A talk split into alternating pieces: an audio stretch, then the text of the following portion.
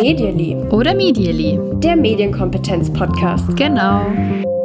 Hallo und herzlich willkommen zu einer neuen Folge Medially, dem Medienkompetenz-Podcast. Ich bin Kim und mit im Podcast ist wie immer Natascha. Hallo. Und wir haben heute mal eine besondere Folge, denn wir beschäftigen uns in dieser Folge mit einer Hörerfrage. Uns hat nämlich der liebe Roman kontaktiert. Übrigens könnt ihr uns kontaktieren über Twitter, über Facebook oder über unsere E-Mail-Adresse medially.podcast.gmail.com. Ja, und genau das hat nämlich der Roman gemacht und er hat uns gefragt, was wir denn denken, ab welchem Alter man mit Medienerziehung beginnen sollte. Und darüber quatschen wir heute mal und ähm, wir holen natürlich ein bisschen weiter aus. Roman, vielen Dank für diese Anregung an uns. Ist jetzt für uns auch keine Frage, mit der wir uns alltäglich beschäftigen. Deswegen haben wir auch da ein paar Sachen mal nachgeschaut. Und wenn man sich mit Medienerziehung beschäftigt, dann kommt man nicht um die Frage umhin, erstmal zu klären, ab wann Kinder denn generell mit Medien in Kontakt kommen sollten.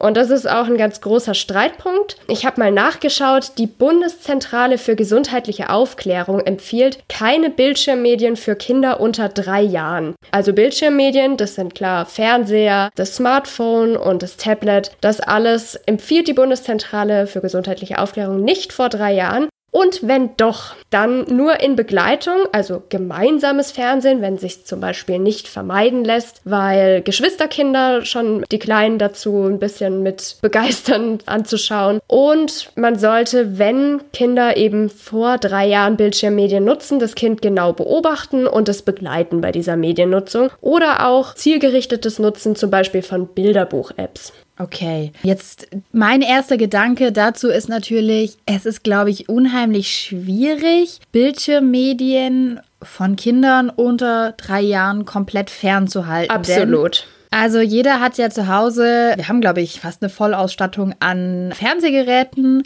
Wir haben ja viele Leute, die zu Hause natürlich einen Computer haben, Notebooks haben, die vielleicht Tablets haben und ja, fast jeder hat ja auch ein Smartphone. Das heißt, vor Kindern verheimlichen, dass es diese Medien gibt, ja, das wird sehr schwierig. Und äh, klar, dass die dann auch Interesse bekommen, da mitzunutzen und mit dabei zu sein, wie du schon gesagt hast. Gerade wenn es Geschwisterkinder gibt, die vielleicht mal Fernsehen schauen wollen oder die vielleicht auch mal am Computer sitzen. War so mein erster Gedanke. Ja, deswegen finde ich es auch ganz schön, dass auch auf der Seite von der Bundeszentrale für gesundheitliche Aufklärung jetzt nicht dabei steht, absolut verboten, halten Sie Ihr Kind fern, sondern dass da auch so ein bisschen eine realistischere Perspektive eingenommen wird. Es wird nicht möglich sein, ein Kind komplett abzuschirmen. Und das sieht man dann auch, wenn man sich einmal die Mini-Kim-Studie anguckt, die sagt, dass Kinder durchschnittlich mit 2,1 Jahren das erste Mal Fernsehen schauen. Die Mini-Kim-Studie. Keine Studie, die mit mir zu tun hat. Nein, tatsächlich nicht. Die Kim-Studie, das ist so die bekannteste deutschsprachig oder im deutschsprachigen Raum Studie zum Thema Medienausstattung und Mediennutzung von Kindern. Und die Mini-Kim, da geht es eben um jüngere Kinder zwischen zwei und fünf Jahren. Wenn man sich jetzt die Zahlen anguckt, mit 2,1 Jahren schauen Kinder durchschnittlich das erste Mal fern. Ja, dann kann man sich, glaube ich, auch ganz gut vorstellen, dass sie auch mit einem Tablet oder mit einem Smartphone eben deutlich früher als mit drei Jahren das erste Mal irgendwie schon in Berührung kommen. Und was viele Leute ja auch beobachten, ist, dass Kinder auch schon sehr früh anfangen, auf dem Tablet oder auf dem Smartphone so Wischbewegungen zu machen. Häufig heißt es dann, ja, die Kinder, die können das super früh, schon mit ein paar Monaten wischen die da drauf rum. Oder es gibt ja auch so lustige Videos, wenn Kinder versuchen, in Zeitschriften zu wischen und dann klappt das nicht.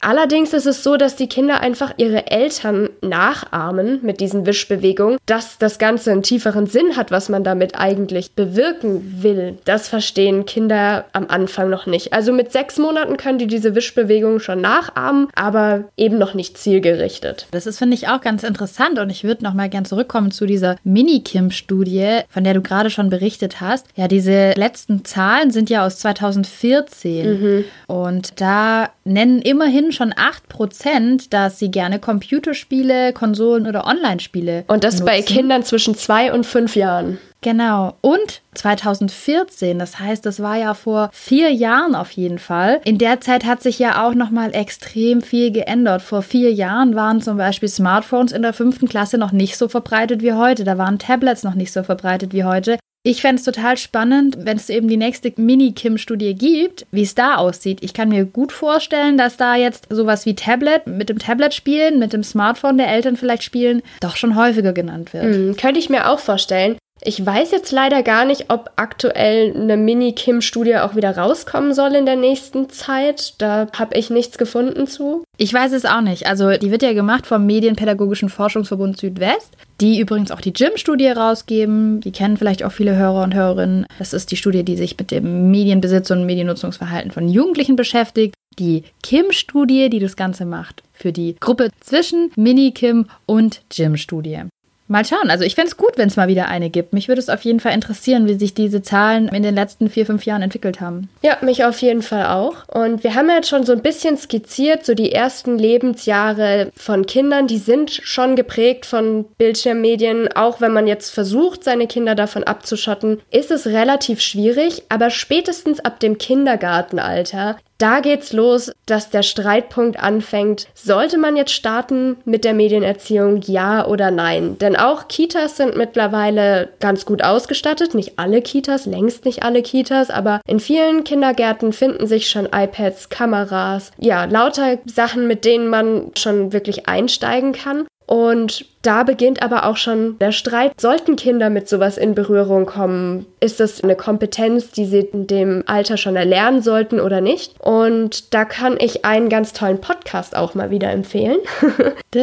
Podcast-Empfehlung von Natascha. ja, der heißt Kinder Digital und kommt von Benjamin Wockenfuß mhm. und beschäftigt sich mit Medienerziehung in der Kita bzw. für Kinder im Kindergartenalter. Und der bespricht da eben genau diese Themen, was man konkret als Erzieher oder Erzieherin im Kindergarten schon machen kann. Finde ich auch ganz schön, wie er das angeht. Er geht auf die Bedenken auch ein von Erzieherinnen und Erziehern, die vielleicht noch nicht so große Berührungspunkte damit hatten und fördert aber auch, finde ich, gutes Verständnis, was man damit alles machen kann. Also wer mit Kindern dieser Zielgruppe arbeitet, können wir auf jeden Fall empfehlen. Kinder digital. Als Podcast. Ich hatte lange Zeit, muss ich sagen, gar nichts damit zu tun, was man so in Kitas macht oder in Kindergärten und ähm, habe mir auch immer gedacht, naja, wirklich brauchen die da wirklich iPads? Und das hat sich dann so im Laufe der letzten, ich würde mal sagen, vier, fünf Jahre ein bisschen gewandelt, meine Empfindung davon. Ich habe ein paar Sachen drüber gelernt und hatte dann immer wieder die Chance, auf Fachtagen oder Veranstaltungen mir Projekte anzuschauen, die dann Erzieherinnen meistens vorgestellt haben, die die kreative Projekte machen. Und zwar wirklich kreative Projekte mit digitalen Medien in den Kitas, in den Kindergärten.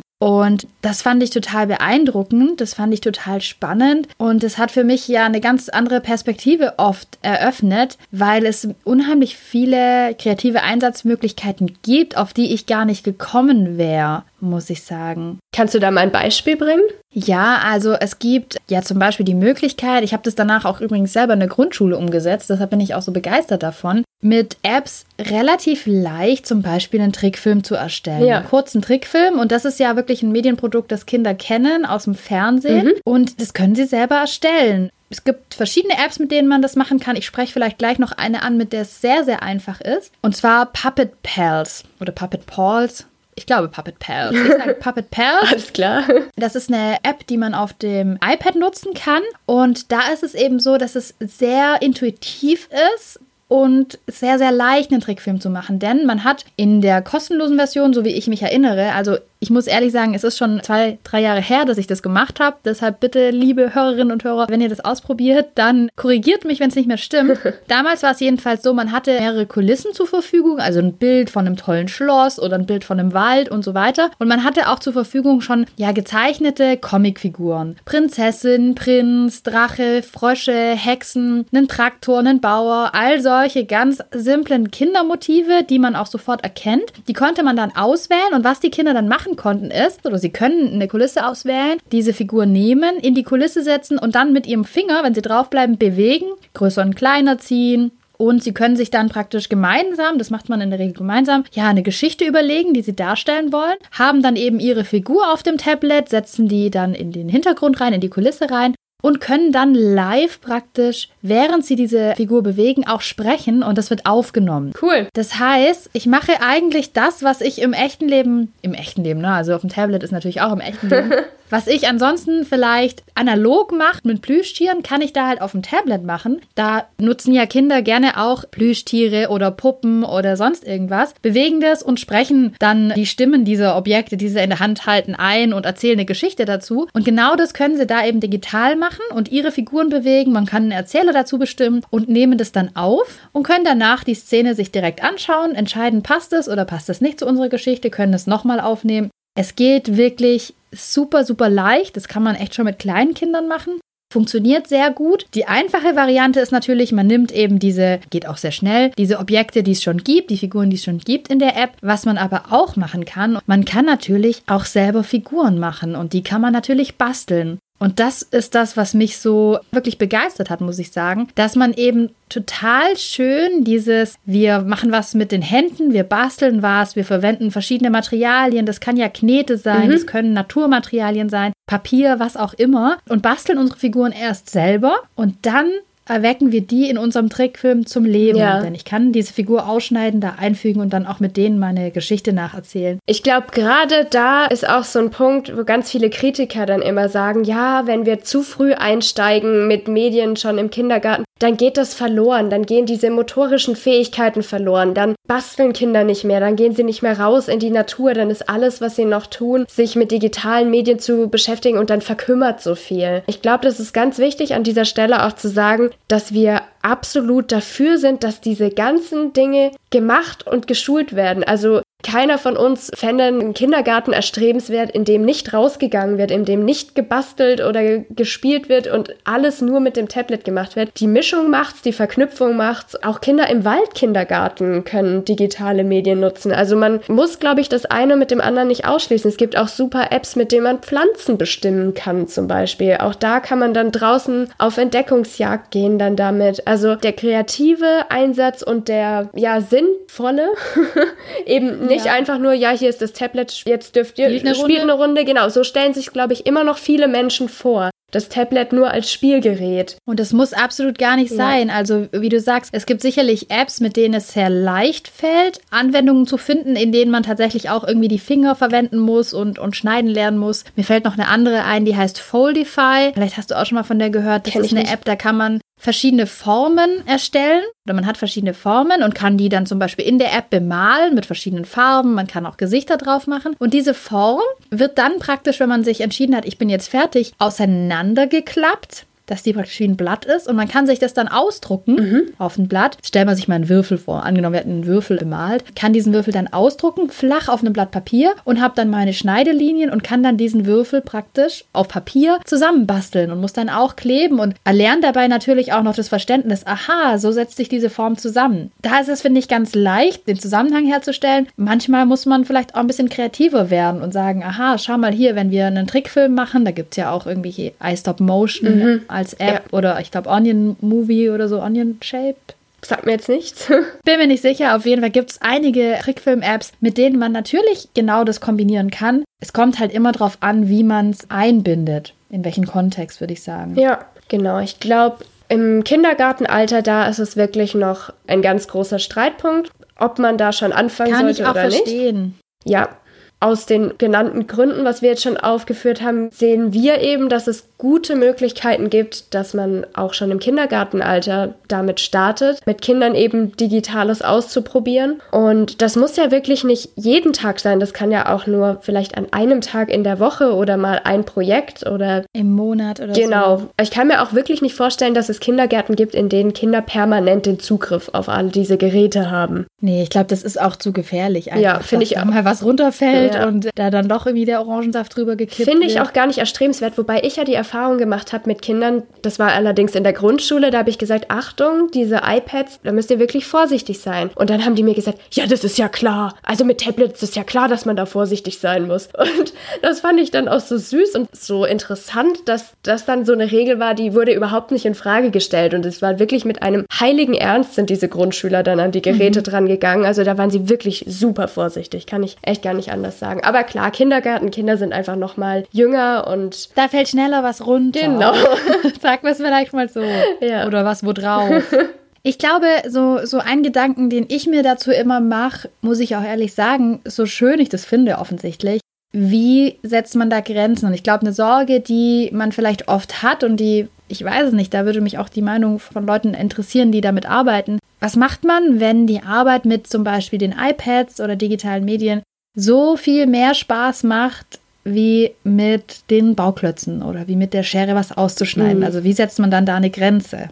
Das habe ich mich auch schon gefragt und jetzt muss ich an eine Sache denken, das erst vor zwei Tagen passiert. Da war ich auch mit Grundschülern in der AG zusammen und wir hatten auch kurz das Tablet draußen. Da wollten wir eigentlich nur was nachhören und natürlich haben sich kurz alle um dieses Tablet geschart und ich wollte danach noch mit denen ein Spiel spielen. Und ich dachte auch, das könnte jetzt wirklich problematisch werden, die von diesem Tablet wieder loszureißen. Aber ich muss sagen, mit der Überleitung, dass jetzt jeder seinen Spielvorschlag machen darf und wir dann eins aussuchen, was dann gleich gespielt wird, es war überhaupt keine Diskussion, dieses Tablet dann auch wieder wegzupacken. Also ich glaube, mhm. wenn man schöne Alternativen anbietet, dass Kinder immer für andere Sachen auch zu begeistern sind. Ja. Und auch, dass es sogar so sein kann, dass manche das total catcht und die sagen, wow, finde ich toll, bin da gerade in meiner Welt drin, aber auch andere davon gar nicht so sehr berührt werden, weil die ja, auf andere Sachen viel, viel mehr abfahren, dann. Stimmt. Das ist ja genauso wie bei Bilderbuch-Apps kann ich mir vorstellen, ich kenne toll gemachte Bilderbuch-Apps, die wirklich, wirklich schön sind und mit denen ich mir gut vorstellen kann, dass man da auch gerne mit Zeit verbringt. Und genauso gut kann ich mir vorstellen, dass es Kinder gibt, die einfach grundsätzlich immer mehr Interesse haben, dass ihnen jemand das direkt vorliest und direkt am Buch die Geschichte erleben können. Also ich persönlich glaube, dass diese Problematik sich gar nicht so sehr groß stellt. Mhm. Ja, und vor allem ist natürlich, also ich finde das Beispiel total schön, das du gemacht hast. Es bringt ja auch nichts, diese Sorge zu haben und aus diesem Grund zu sagen, dann machen wir es lieber nicht. Mhm, ja. Wenn ich es nicht ausprobiere und nicht schaue, wie funktioniert es, wer hat Lust drauf und wer ist vielleicht für Alternativen danach auch wieder zu haben, wer nicht wagt, der nicht gewinnt. Ja. Genau. Spätestens nachdem das Kindergartenalter dann rum ist mit der Einschulung, ich glaube, da ist ganz klar, hier müssen wir mit Medienbildung anfangen. Da gibt es auch nicht mehr so eine große Diskussion wie im Kindergartenalter noch, ist zumindest mhm. so mein Eindruck. Und dann ist natürlich die Frage im aktiv-kreativen Bereich, was macht man da? Da könnte man zum Beispiel einen Trickfilm produzieren oder ein Hörspiel oder schon erste Programmiererfahrungen mit Apps für Kinder machen und den ganz großen Bereich, was das Informieren und die Diskussion angeht, also Gespräche zum Thema Cybermobbing oder Regeln für den Klassenchat aufstellen, sicheres Surfen im Internet das sind so die großen Bereiche, die ich dann in der Medienbildung sehe. Und das ist ja natürlich von ganz vielen Faktoren abhängig, wann Kinder mit welcher Art davon in Berührung kommen und ob sie es überhaupt tun. Ja, also ich glaube, da kann man natürlich auch sich anschauen, dass man mit Erst- und Zweitklässlern sicherlich was, was anderes macht als dann mit Dritt- und Viertklässlern. Mhm. Ich hatte mir die Tage auch was durchgelesen, genau zu diesem Thema. Ja, wann fängt man denn zum Beispiel an mit dem Thema Chatten? Ja. Und da, finde ich, erlebt man ja dann doch auch immer wieder so eine ja, bewahrende Haltung. Ja, auf keinen Fall vor der fünften Klasse und in der Grundschule gar nicht. Die Kinder können da ja noch gar nicht richtig schreiben. Also das darf man nicht vergessen. Das stimmt natürlich alles. Aber ich denke, man muss wirklich überlegen, in welcher Welt leben diese Kinder. Die leben in einer Welt, in der sie ihre Eltern sehen am Smartphone, am Computer irgendwas tippen. Die leben in einer Welt, wo sie, selbst wenn die Eltern sagen, nee, bei uns zu Hause gibt es nicht und vor unserem Kind gibt es nicht, mag ja sein, die laufen von der Schule nach Hause, sehen an der Bushaltestelle die Älteren stehen und die gucken einfach alle in der Pause aufs Smartphone. Machen wir uns nichts vor. Mhm. Dass da klar ist, irgendwas muss da passieren, was furchtbar spannend für die Leute ist, das muss eigentlich klar sein. Und deshalb tatsächlich muss ich sagen, bin ich auch immer wieder so der Meinung, immer mehr so der Meinung, so muss ich sagen, dass man eigentlich wirklich in der Grundschule schon anfangen muss, darüber zu sprechen. Was ist eigentlich Chatten? Mhm. Was machen die Leute eigentlich da drauf? Und ja, was ist daran vielleicht spannend und vielleicht auch schon, wie du sagst, ja, anfängt tatsächlich über Gefahren zu sprechen. Das muss nicht so sein, dass die Kinder am Ende denken, um Gottes Willen, niemals, beim Chatten gibt es nur Gefahren. Es muss auch nicht so sein, dass man sagt, oh, Chatten muss ja das Tollste der Welt sein. Aber dieses Thema auszuschweigen, wenn man bedenkt, was um die Kinder herum passiert, finde ich, kann eigentlich auch keine Lösung sein, oder? Ja, auf jeden Fall. Ich überlege auch gerade zum Thema Cybermobbing, wie schön es eigentlich wäre, wenn man mal ansetzen könnte, mit Kindern darüber zu sprechen, bevor es den ersten Vorfall gegeben hat. Ja. Mal mit einer Klasse zu sprechen, bei der noch niemand sagt, oh, das haben wir schon erlebt, sondern wenn man wirklich präventiv ansetzen kann. Und ich glaube, so weit sind wir noch nicht. Korrigiere mich, wenn nee. ich da falsch liege. Also ich glaube, es kommt tatsächlich immer auf die Grundschullehrer an oder wie engagiert eben die Lehrkräfte da sind. Mir ist gerade was eingefallen, weil ich gerade von Bushaltestelle geredet habe. Auf meinem Grundschulweg, ich komme ja aus einem kleinen Dorf, lag eine Bushaltestelle. Und da saßen dann eben manchmal die Jugendlichen, die damals furchtbar erwachsen und cool gewirkt haben auf mich. Und die haben eben manchmal geraucht. Und natürlich habe ich als Grundschulkind noch überhaupt nicht darüber nachgedacht zu rauchen. Aber ich habe trotzdem mal nachgefragt. Ich erinnere mich tatsächlich ziemlich gut daran. Was machen die da eigentlich und warum machen die das? Mhm. Und dann wurde mir das eben auch erklärt, ja, die rauchen aus den und den Gründen vielleicht, sollte man aber halt nicht machen, weil es gefährlich, ist gesundheitsschädlich und das ist ja auch eine Art Aufklärung über ein Thema. Ne? Ich erlebe das, ich sehe das, ich frage mich, was ist das und was passiert da? Und dann bekomme ich eben altersgerechte Informationen für mich. Und vielleicht könnte man das so auch übertragen auf das, auf das Thema Chatten, was wir gerade gesprochen hatten, oder? Ja, hm. Jetzt ist es ja für Kinder ganz unterschiedlich, wann sie mit Medienerziehung in Berührung kommen. Das hängt wirklich von vielen verschiedenen Sachen ab. Da fangen wir schon mal an beim Bundesland. Hat das Bundesland Medienbildung im Lehrplan? Da sind die Bundesländer wirklich sehr unterschiedlich aufgestellt derzeit wie viel da vorgesehen ist, wann das vorgesehen ist. Dann natürlich auch vom Umfeld vom Kind. Also sind die Lehrkräfte, wie du gerade schon gesagt hast, sind die interessiert und engagiert dabei, auch Medienthemen anzusprechen? Die Erzieher, die schon im Kindergarten dann sind, die Eltern, wie ist deren Haltung dazu? Wie engagieren die sich in dem Bereich? Dann auch die Angebote, was es so in der Umgebung gibt komme ich vielleicht vom Dorf, wie wir jetzt? Das, ja, wo das einfach auch das Angebot gar nicht da ist. In größeren Städten gibt es ja. die Medienzentren, gibt es größere Verbände oder Einrichtungen, die sowas anbieten. Das sucht man auf dem Dorf eher vergeblich. Und ja. ganz großes Thema ist auch immer der Zeitgeist. Also worüber wird gerade gesprochen? Wenn ich mich umgucke, dann ist es derzeit das Thema Smartphone, Smartphone, Smartphone. Da wird die größte Gefahr der Menschheit für Jugendliche gesehen, also um es überspitzt zu sagen. Und und da wird viel drüber gesprochen, aber es gibt natürlich noch so viele weitere Themen in der Medienerziehung. Ja, klar, also natürlich, vielleicht, wo wir auch schon immer so angerissen haben, jetzt Fernsehen zum Beispiel. Mhm. Und dann passt es jetzt ja wieder wunderbar in unsere ganzen anderen Themen im Podcast bisher. Ja, das Thema Werbung. Ja. Und ich denke mir da auch so ein bisschen dieses Thema ja Schönheitsideale. Mhm. Ich finde auch, dass man das schon, schon früher ansprechen kann. Wie sehen die Leute in der Werbung eigentlich aus und müssen wir alle auch so aussehen? Da kann man ja auf, auf einer ganz einfachen Ebene drüber sprechen und dann einfach Kinder schon früh darauf hinweisen, ich muss nicht alles glauben, was ich in der Werbung sehe und ich muss auch nicht alles glauben oder alles als Ideal verstehen, was ich da sehe. Warum nicht? Auch so ein Thema wie sichere Passwörter, das ist was, das ist seit Jahren ein Thema in der Medienerziehung und das wird es mhm. auch bleiben, weil wir werden nicht von einem Tag auf den anderen keine Passwörter mehr nutzen. Also sehe ich zumindest noch eine Weile, dass das ganz, ganz relevant ist. Ja. Und ja, es gibt einfach Klassiker, auch das allseits beliebte Hörspiel, was seit vielleicht 30 Jahren oder so Kindergruppen machen, aber es ist auf jeden Fall ja eine schöne Sache, um vom so macht man das ja gerne in der Medienpädagogik, um vom staunenden Konsumenten zum Produzenten zu werden, um einfach mehr zu verstehen, wie funktionieren Medien, was steckt da dahinter. Man muss ja auch dazu sagen, also Medienprodukte selbst zu erstellen,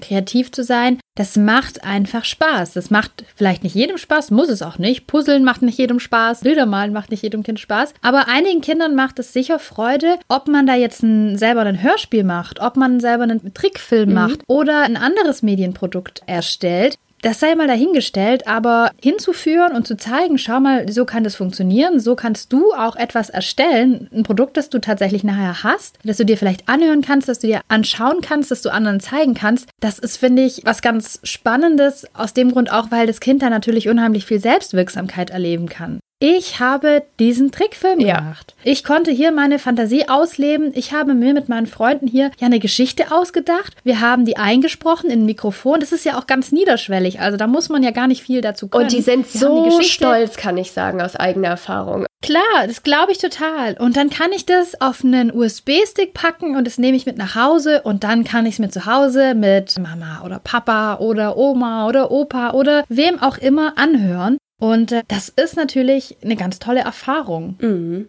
Jetzt haben wir ganz, ganz viele Sachen aufgezählt, die wir für wichtig oder für sinnvoll halten. Die können aber nicht geleistet werden allein von Lehrern. Also das, glaube ich, nee. ist nicht realistisch, das irgendwie abzuwälzen. Deswegen sind wir dafür, dass Medienerziehung einen größeren Raum einnimmt und auch von den entsprechenden Personen getragen werden kann, die das leisten können, weil es einfach eine wirklich wichtige Schlüsselqualifikation für die Zukunft ist. Ich denke gerade an Programmieren. Das wird mhm. immer wichtiger und auch schon Kindern zu erklären, was eigentlich hinter Programmierung steckt, wie man das in ganz leichten Schritten selbst machen kann. Das ist vielleicht derzeit nicht im Informatik-Lehrplan zu finden, aber ich fände es wichtig, dass man da jetzt schon ansetzt. Diese ja frühe Medienerziehung bei Kindern also gefühlt für mich hat die ja doch schon einen sehr schlechten Ruf und ich glaube, das kommt echt daher, dass viele Menschen sich das auch so vorstellen oder vielleicht auch tatsächlich erleben, dass ja, es natürlich Eltern gibt, die ihre Kinder in gewisser Weise ruhig stellen mit. Wir haben jetzt hier gerade was vor, wir sind gemeinsam beim Essen, da habe ich das schon öfter erlebt, man sitzt irgendwo am Tisch und am Nebentisch sind Kinder und die quengeln natürlich, die wollen nicht anderthalb Stunden am Tisch sitzen und dann kriegen sie halt das Smartphone, dann kriegen sie halt das Tablet, das dabei ist und dann ist auch ruhig. Ja. Also das ist ja auch eine Erfahrung erfolgreiche Taktik. Mhm. Und da kann man ja nur noch mal betonen, das hatten wir ja auch eingangs schon gesagt, nee, das ist natürlich nicht das, was wir fördern, sondern das gemeinsame Nutzen, wenn es um Apps geht, auf dem Tablet oder auf dem Smartphone, die in gewisser Weise ja das Kind unterstützen, die spannend sind für das Kind, die kindgerecht natürlich sind, und wenn man das gemeinsam macht und begleitet, dann kann es sicherlich auch schön sein zu erleben, aha, was versteht mein Kind jetzt hier schon? Wie versteht es die Geschichte? Findet es die Lösung zu diesem kleinen Spiel? Und wenn man jetzt auf der Suche ist nach guten Apps für Kinder, dann kann ich die Datenbank vom Deutschen Jugendinstitut, also das DJI, empfehlen. Mhm. Einfach mal nach DJI Kinder-Apps suchen. Die haben da echt einige Apps aufgelistet, haben die auch bewertet, die kann man sich anschauen. Finde ich eine ganz tolle Sache, auch mit Vorschlägen, für welches Alter was geeignet ist. Das kann doch dann viel eher mal eine Möglichkeit sein, als zu sagen, ja, jetzt kannst du hier eine Stunde Angry Birds spielen. Für dich. Ja, es ist halt wie immer, es ist anstrengend, es macht Arbeit, sich damit auseinanderzusetzen, da wirklich gute Apps zu finden und ja, das Ganze eben nicht nur daddeln, sondern sinnvoll einzusetzen. Das kann einem als Eltern, glaube ich, auch niemand abnehmen. Ich sehe auch oft, so in die Richtung hast du es auch gerade schon gesagt, so eine Romantisierung der Kindheit, dass ganz oft gesagt wird, ach, die Kinder klettern nicht mehr auf Bäume und die spielen nicht mehr draußen und die machen irgendwie gar nichts mehr kreativ schön, so, so wie das früher war. Also das ist einfach schlichtweg falsch, finde ich. ich finde ich auch gut, dass du das einfach knallhart sagst. Das ist einfach falsch. Also nee, meine Meinung. Mach das. Ja, weil Kinder nutzen diese Angebote, draußen zu spielen, mit ihren Händen im Sandkasten zu matschen und so genauso, wenn man sie ihnen bietet. Also digitale Medien nehmen das nicht weg.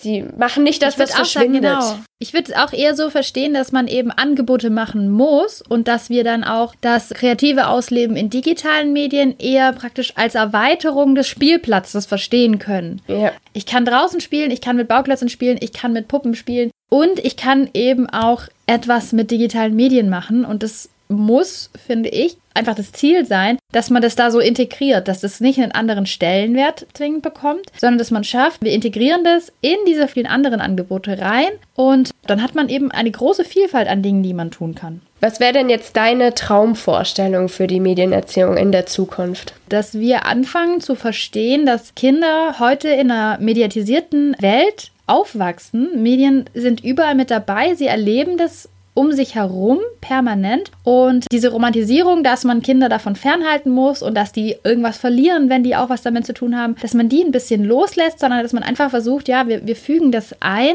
und sorgen dafür, dass wir den Spielplatz erweitern. Und natürlich, wenn Kinder auf einem Spielplatz sind, dann müssen wir aufpassen.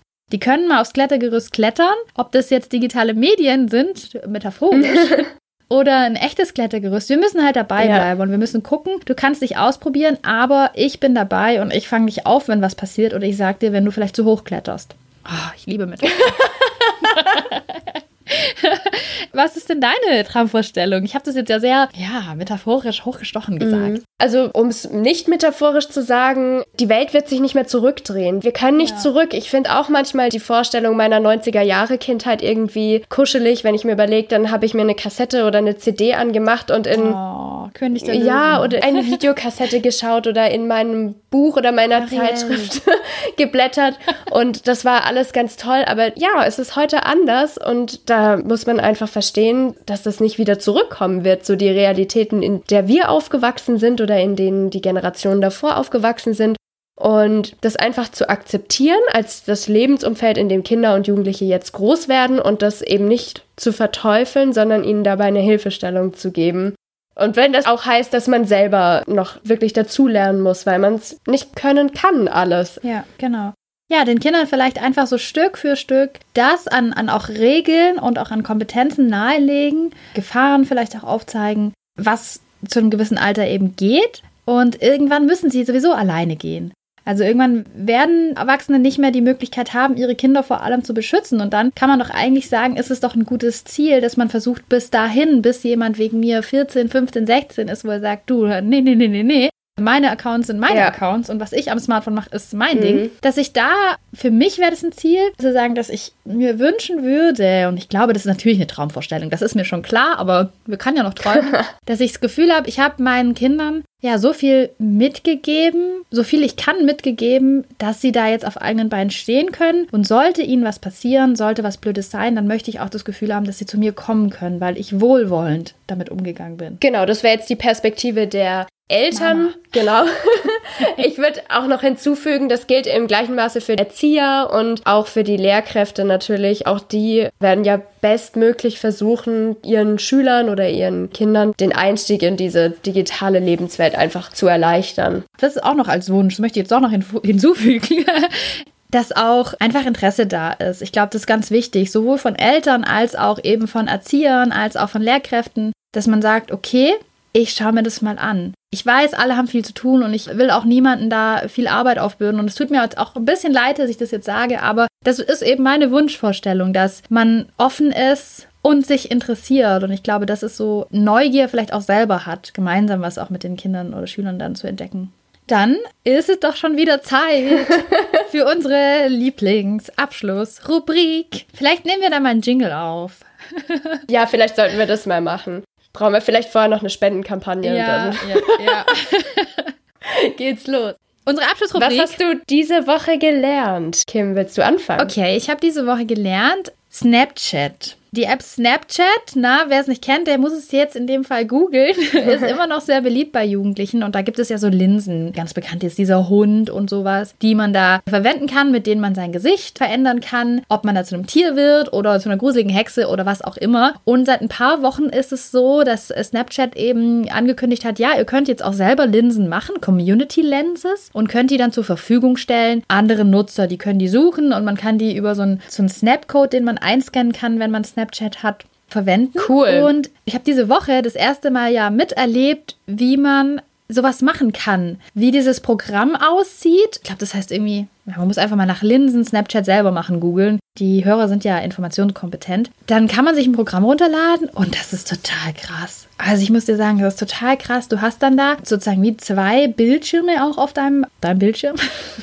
Und auf dem einen ist eine Vorlage, eine Gesichtsvorlage und daneben ist praktisch durch deine Kamera bist du selber. Und du kannst dann live dieses Vorlagengesicht verändern und kannst da irgendwie die Wangenknochen zum Beispiel nach innen schieben oder das Gesicht langziehen. Und das passiert live mit deinem Gesicht das ja auch auf dem anderen Bildschirm ist, durch deine Kamera. Und dann verändert sich da live dein Gesicht und es ist so gut schon. Cool. Also ich bin ja immer begeistert von diesen Linsen, jetzt auch bei Instagram, ne, wo man da sich verwandeln kann in alle möglichen Sachen. Diese Woche habe ich auch wieder gedacht, vor zwei Jahren kam das Ganze ja, glaube ich, so, so raus, auch mit Instagram Stories, dass die dann auch so Linsen hatten. Da war das schon witzig, aber da waren die ja viel schwächer. Da hast du deinen Kopf irgendwie ein bisschen gedreht und schon warst du halt kein Hund mehr oder keine Katze mehr. Und ja, heute funktioniert das so gut. Und dann mit diesem Live-Herstellen, also wer da so ein bisschen affin ist, dem kann ich das nur empfehlen. Ich würde sagen, ich pack mal einen entsprechenden Link, wahrscheinlich auch in die Show Notes mit rein und hau das auch mal raus bei Twitter und bei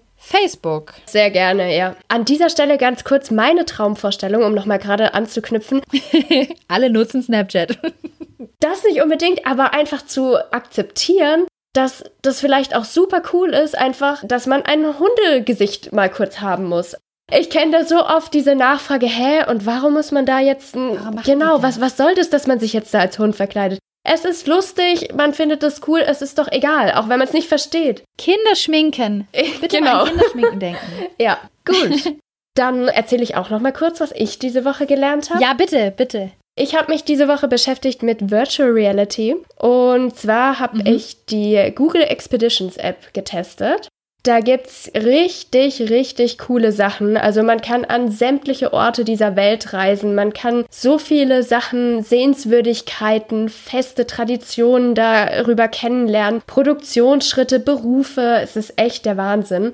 Und was mich besonders fasziniert hat, ist, dass es im Bereich Bildung über 50 Colleges und Universitäten aus den USA, also hauptsächlich aus den USA gibt, bei denen man sich schon mit der Google Expeditions App, also mit Virtual Reality umschauen kann. Macht in einem Land wie der USA, die ja natürlich riesig ist, total Sinn. Da kann ich ja nicht in alle Orte reisen, die vielleicht für mich in Frage kommen, wenn ich aufs College mhm. gehen will oder zur Universität. Und da war ich schon echt erstaunt, dass das für die Unis anscheinend schon so ein Ding ist, dass es schon sich so weit verbreitet hat, diese Virtual Reality Geschichten, dass man da auch sagt, okay, sowas produzieren wir auch, dass Leute, die sich jetzt überlegen, hier ein Studium zu beginnen, sich schon mal ganz realistisch vorbereiten können, wie wäre das denn, wenn man hier studiert? Wie sehen die Ja, Klos genau, aus? aber solche Sachen werden tatsächlich beschrieben. So, und das ist der Ort, in dem wir eigentlich sind. Hier kann man auch außerhalb vom Campus was erleben. Und das sind unsere Sportmöglichkeiten mhm. und so. Finde ich echt total schön. Und für alle, die jetzt denken, das ist ja unglaublich überteuert und gar nicht machbar, so eine Pappbrille, also die man braucht, um mit dem Smartphone dann so eine Virtual Reality App zu benutzen, die kostet um die drei Euro. Also es ist tatsächlich jetzt nicht wahnsinnig ja. überteuert und wird, denke ich, auch immer mehr verbreitet werden. Ich finde das hervorragend, Natascha, wie du jetzt wirklich den Bogen spannst. Das ist mein Traum, den wir gerade haben hier. Du hast mich gerade von dieser Papp ja. Virtual Reality Brille geredet. Die kann man sich, im Internet findet man Anleitungen. Ich weiß, bei Medien und Bildung kann man sich zum Beispiel auch Sets bestellen zum selber basteln. Und was braucht man dafür? Man braucht zum Beispiel Pappe, Pappkarton, alte Cornflakes-Schachtel. Man braucht den Drucker, mit dem man die Vorlage ausdruckt. Man braucht eine Schere, man braucht Kleber, man braucht die Linsen. Und was macht man? Man benutzt schon wieder eben die Hände, man bastelt was und kann dann später mit diversen Apps, ob das jetzt Google Expeditions genau, ist gibt's ganz viele. oder was mhm. anderes, bis wir mit digitalen Medien Spaß haben. Gibt es eine schönere Möglichkeit, den Bogen ganz rund zu machen? Ach, da schließt sich der Kreis. Wunderbar. Unglaublich. Dann, Roman, hoffen wir, dass wir ein bisschen Klarheit in deine Frage bringen konnten. Oder auf jeden Fall unsere Meinungen ja, mitgeben genau. konnten. wenn es noch Fragen dazu gibt oder ihr auch andere Fragen habt, dann freuen wir uns natürlich sehr, wenn ihr uns das wissen lasst und uns eine kurze Nachricht schreibt auf Facebook oder Twitter oder eine E-Mail. Und dann hören wir uns in der nächsten Folge wieder. Vielen Dank fürs Zuhören. Bis Tschüss. bald.